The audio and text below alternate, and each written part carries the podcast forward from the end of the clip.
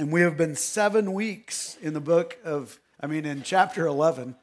And this morning I get to finish chapter 11, or I'm going to try to finish chapter 11.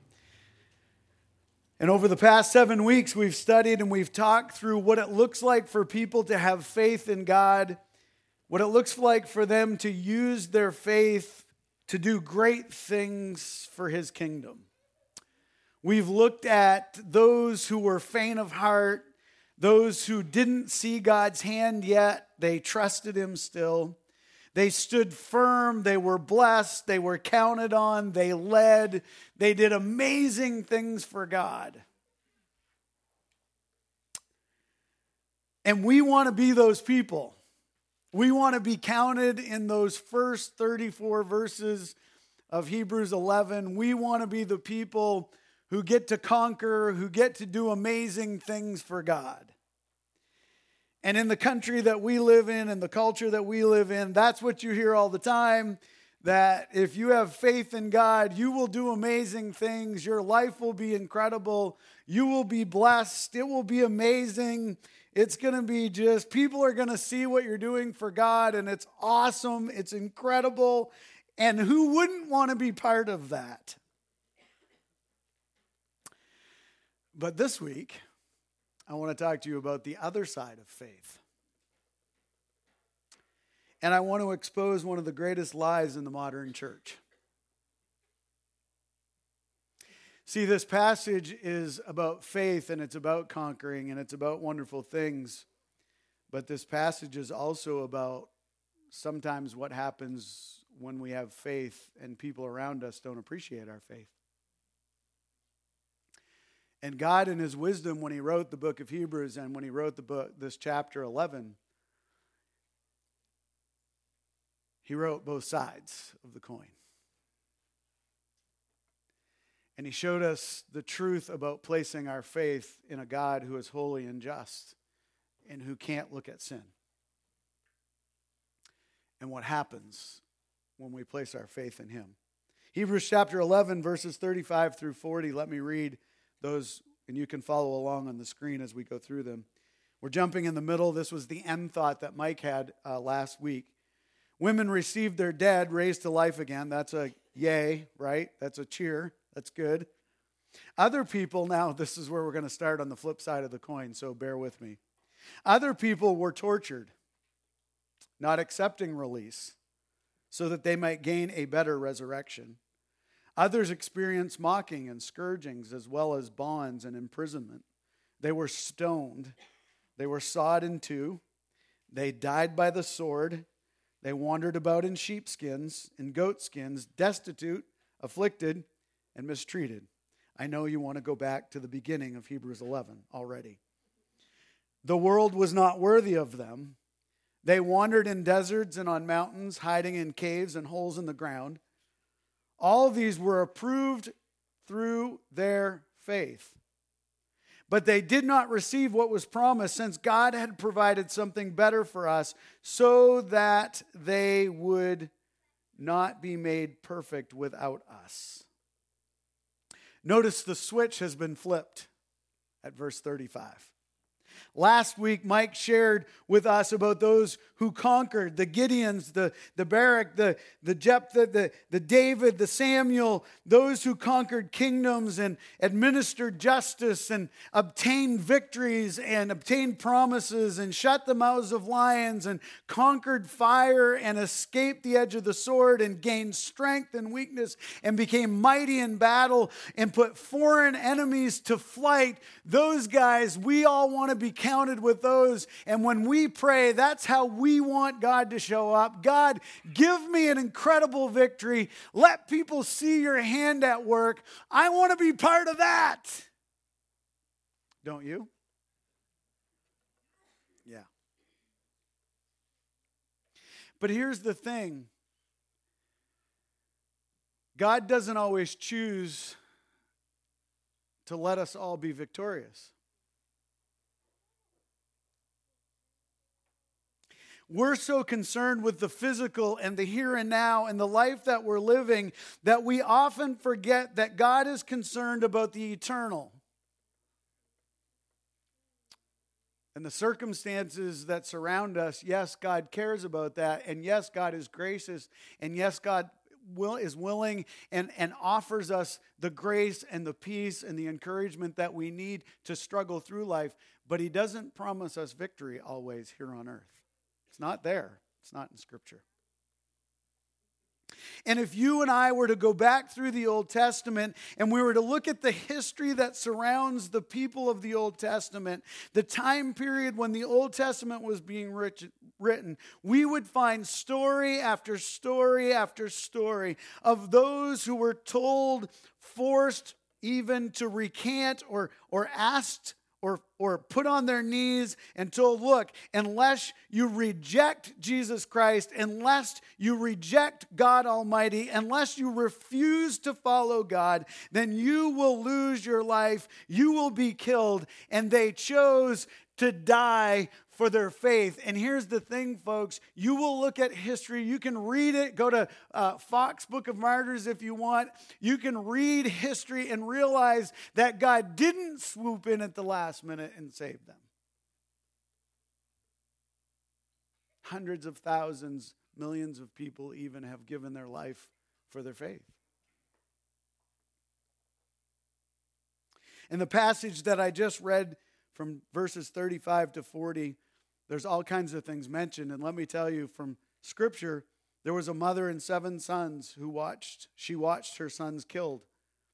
It's an Old Testament, it's in the history of the Old Testament. She watched all of her sons killed, and then her life was taken because they would not refuse to follow God, Jehovah. Joseph and Jeremiah were mocked and beaten and imprisoned for their faith. Genesis 39, Jeremiah 20.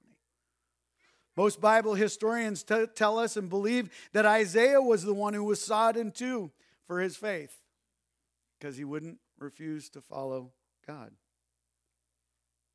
And then all throughout time and up to today and happening right now, right now in the history of the church itself, right now happening probably at this moment, there is someone who is losing their life for their faith in Jesus Christ.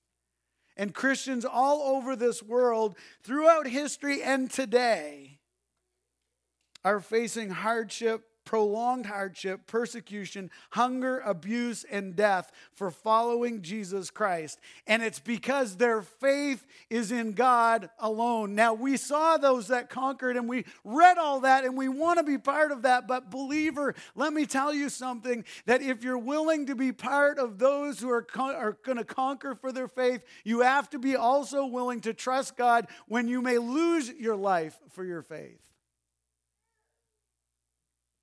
and when things don't go the way that you think they're going to go.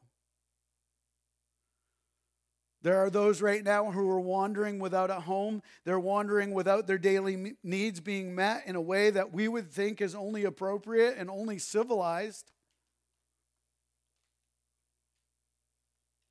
But we don't like that part of faith. And in North America, we don't even understand that part of faith. And in North America, we like to think that if I believe in Jesus Christ and I follow Jesus Christ, then everything will be up and to the right, and my life will be better all the time, and God will bless me in incredible ways, and I'll have all the things that I want. Yay, God. But that's not what Scripture says. See, I believe that these verses were placed here very purposely by the Spirit of God to help us understand and see the reality of our Christian walk. Our Christian walk is eternal, it is not temporal. It's not about what we have, it's not about what we want, it's not about what we look like, it's about the glory of God Himself. And it's about pointing people to Jesus Christ.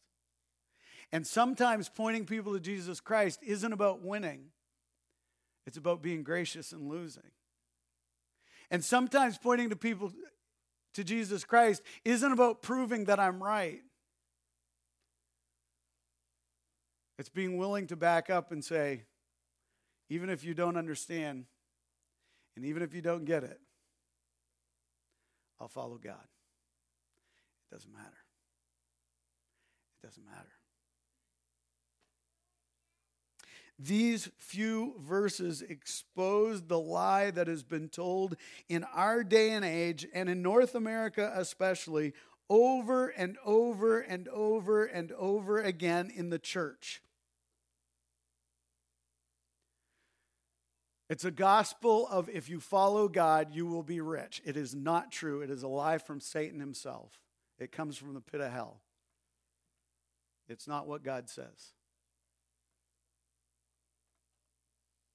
Let me tell you the lie. If you follow God, He has to bless you. No, He doesn't. If you have enough faith, you won't get sick. You always have what you want, and God will keep giving you more and more. And, and if, you, if you give to God, He has to bless you. No, He doesn't.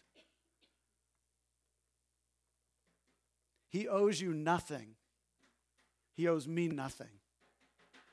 He doesn't bless me on my merits. It's not because of what I am or who I am or how good I am or how great I think I am.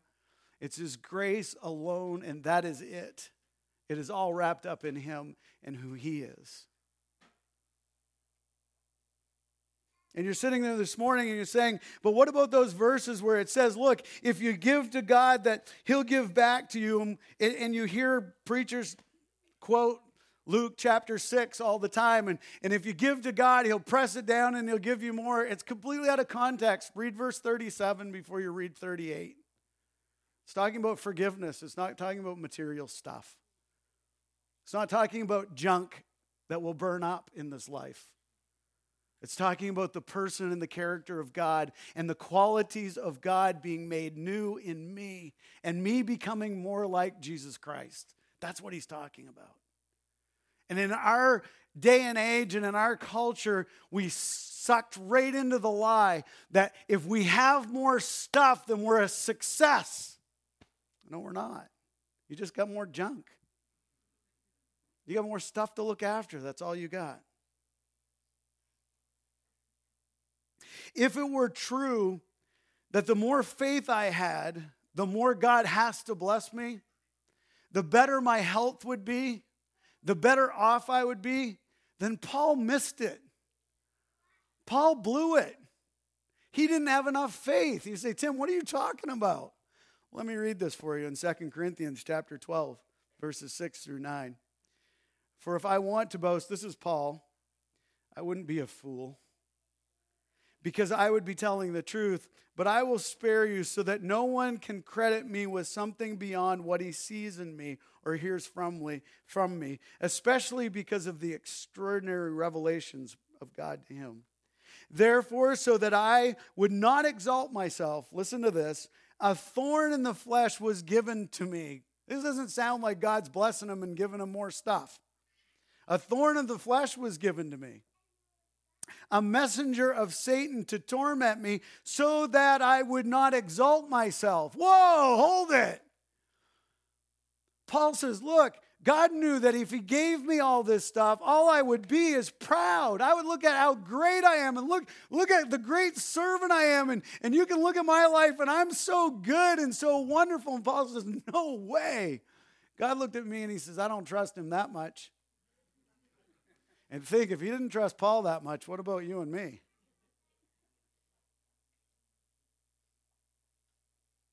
Concerning this, I pleaded with the Lord three times that he would leave, that this would leave me. But he said to me, My grace is sufficient for you, for my power is perfected in weakness. Whoa.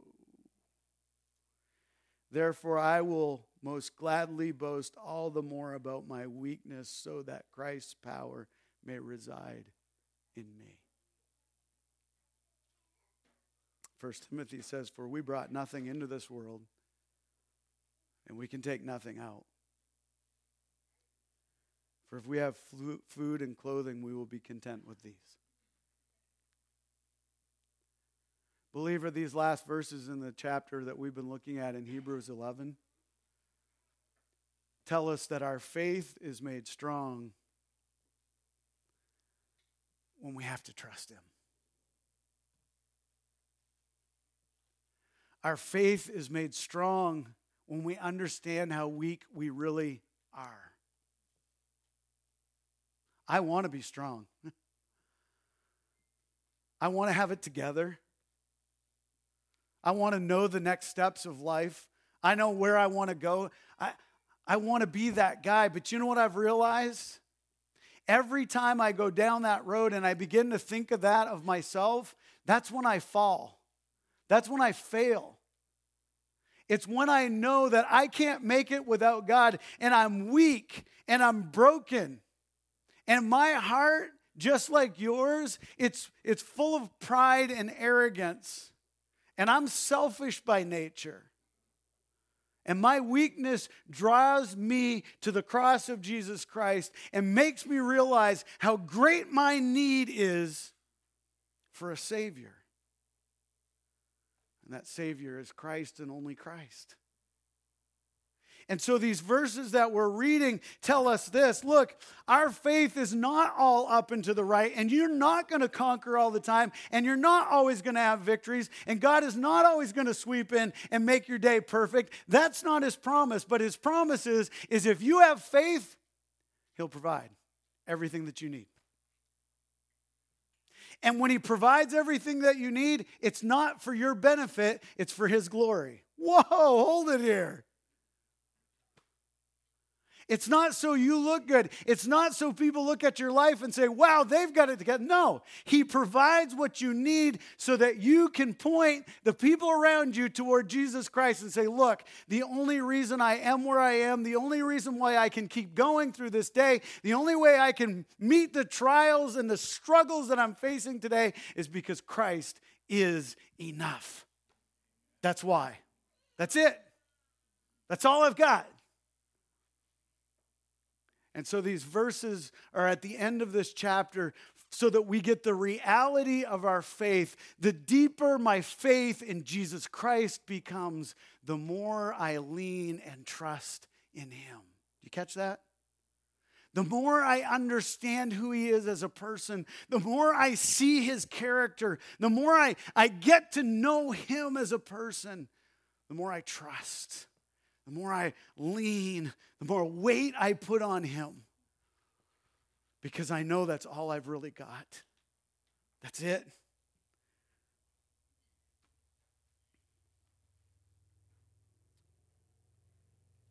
Paul said it this way I've learned how to have nothing, and yet I have everything. I've learned how to place all of my faith and trust in God and who He is I've learned that every blessing that I've ever received are an act of the grace of God in my life. I've learned that I am nothing, but He is everything. And I will continue to trust Him with all that I have. He wraps this passage up with these couple of verses, and I want to read them again to you. Chapter 11, verses 39 to 40. And he says this All these were approved through their faith.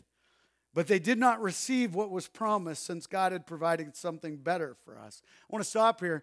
The same way that the people in the first part or the first three quarters or seven eighths, if you want to look at it that way, of this passage, chapter 11, were approved by their faith. In other words, they trusted God to do great things, and God did. The same way that those people were approved by their faith, that they had trusted God, that they put their faith in God, and they said, God, use me. The same way. When we are struggling in our faith, we don't face torture here. But when we are mocked for our faith, maybe your family doesn't believe and they mock you for your faith. Maybe, maybe there are things going on physically in your life that your body's falling apart right now. And you're struggling in your faith. Maybe there's an addiction that you're facing right now that's a giant in your life and it's eating you alive. Well, the same way that those guys who conquered by faith and they use their faith for the glory of God, that same faith will, will propel you through the struggles that you're facing right now in your life. It's the same faith. And God looks at it and He says, Look, all of these people in this chapter, the winners, the conquerors, the ones in our world that look like they've done wonderful, amazing things, and those who lost their life for me, every one of them were approved by their faith. It was the same, it was no different. They put their faith in Jesus Christ and they firmly planted their faith feet on Him and they said, This is enough. This is it.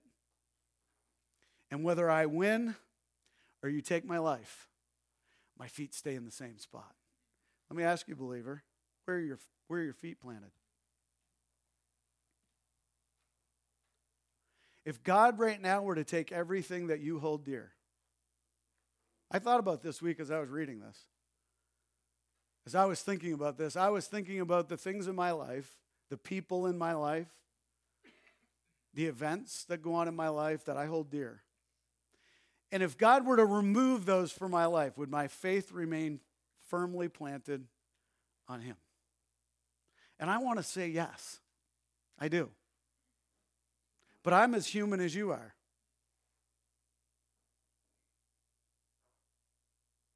And I have the same struggles, they just appear in different ways.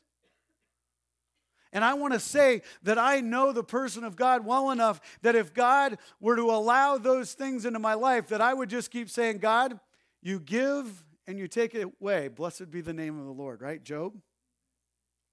I want to be that person. I really do. And I hope you do too. But look, the only way that I can be that person, the only way that that can be true in my life, is if my feet, my faith feet, my heart, and my mind is planted firmly in the person of Jesus Christ.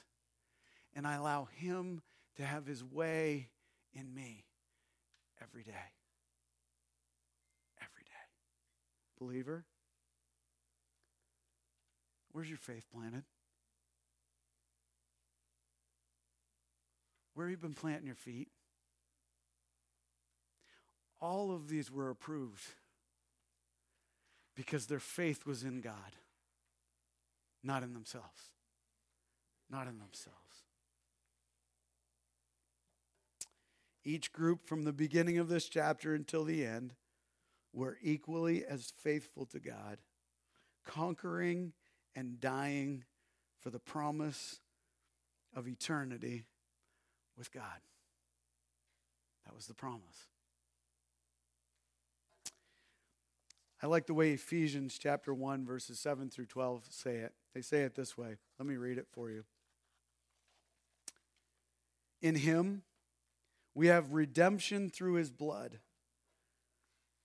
the forgiveness of our trespasses, according to the riches of his grace that he richly poured out on us with all wisdom and understanding. He made known to us the mystery of his will according to his good pleasure that he purposed in Christ as a plan for the right time. To bring everything together in Christ, both things in heaven and things on earth in him. In him we also have received an inheritance because we were predestined according to the plan of the one who works out everything in agreement with the purpose of his will, so that we, who had already put our hope in Christ might bring praise to his glory. If you took a moment and you read through this slowly and you paid attention to these words, and we don't have all the time this morning to do this, but you'd notice this about this passage of scripture, and it's what it's what Hebrews 11, the end of the of the the end of the passage is telling us. It's all about what Christ has done for us. It's redemption through his blood. It's forgiveness for our sins. It's his riches and his grace that he pours out on us. He grants us wisdom and he grants us understanding. He makes known to us his will according to his pleasure that he purposed for us. It's his plan, it's his will, it's his church. It's his kingdom. And he's building and putting things together according to the plan that the Father set before time. And you and I are included in that plan. Did you know that? We're included. And by faith, we get to experience, it says in this verse, the inheritance of Christ Himself, all of the riches that are in Christ Himself. And eternity, they are ours.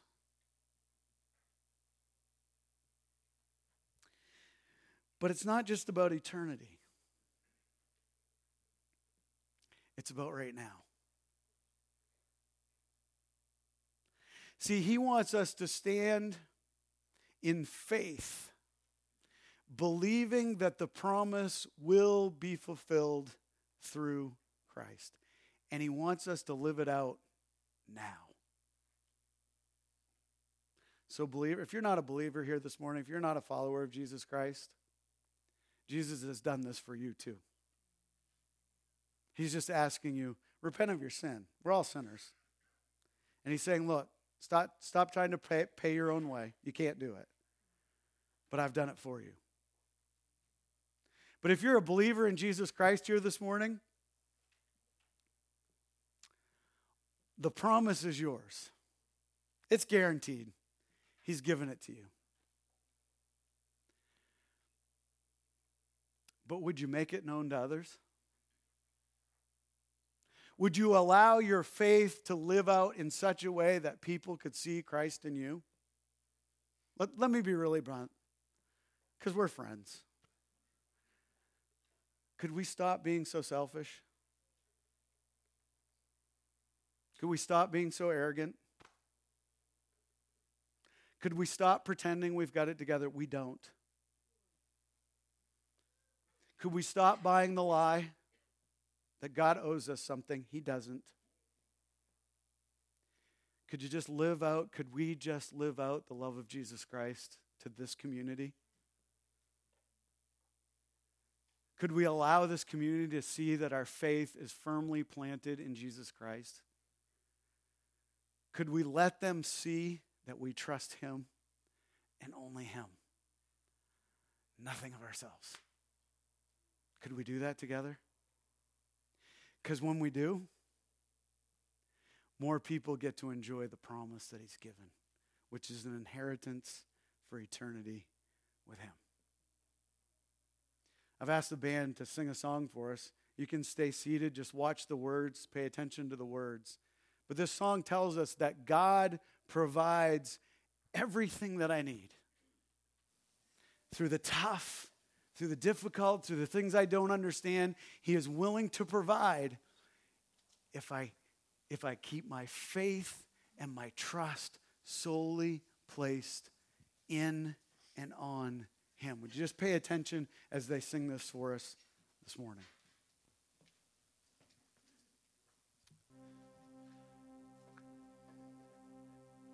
Believer, whether you conquer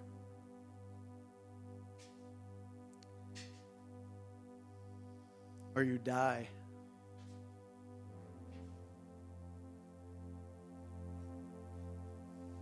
Is your story it as well? Christ is enough. I did what he asked. Trust his promise.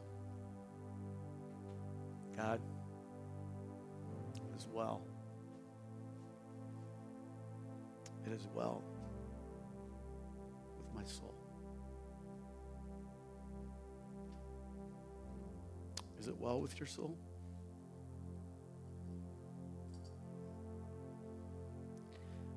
Our chief goal and our chief end as believers is to praise and bring glory to God no matter where we find ourselves in this life.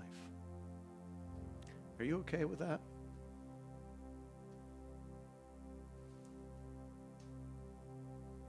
Are you really willing to live that out?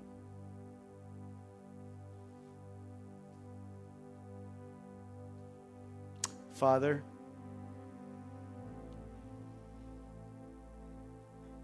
oh, that we could point people to you.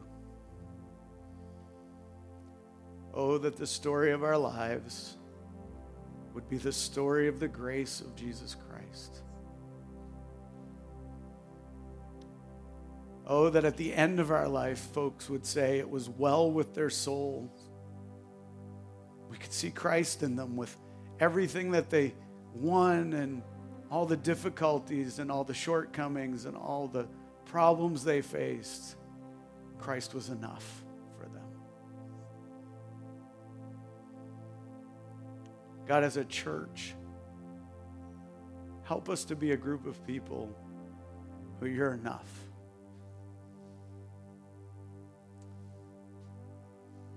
And help us to live that out in a way that our community would see just Jesus and the glory of God in us.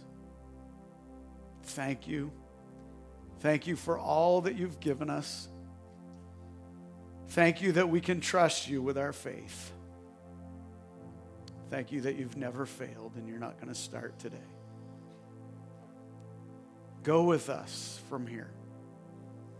Help us to live for you, to put you first, and to love you with all of our being.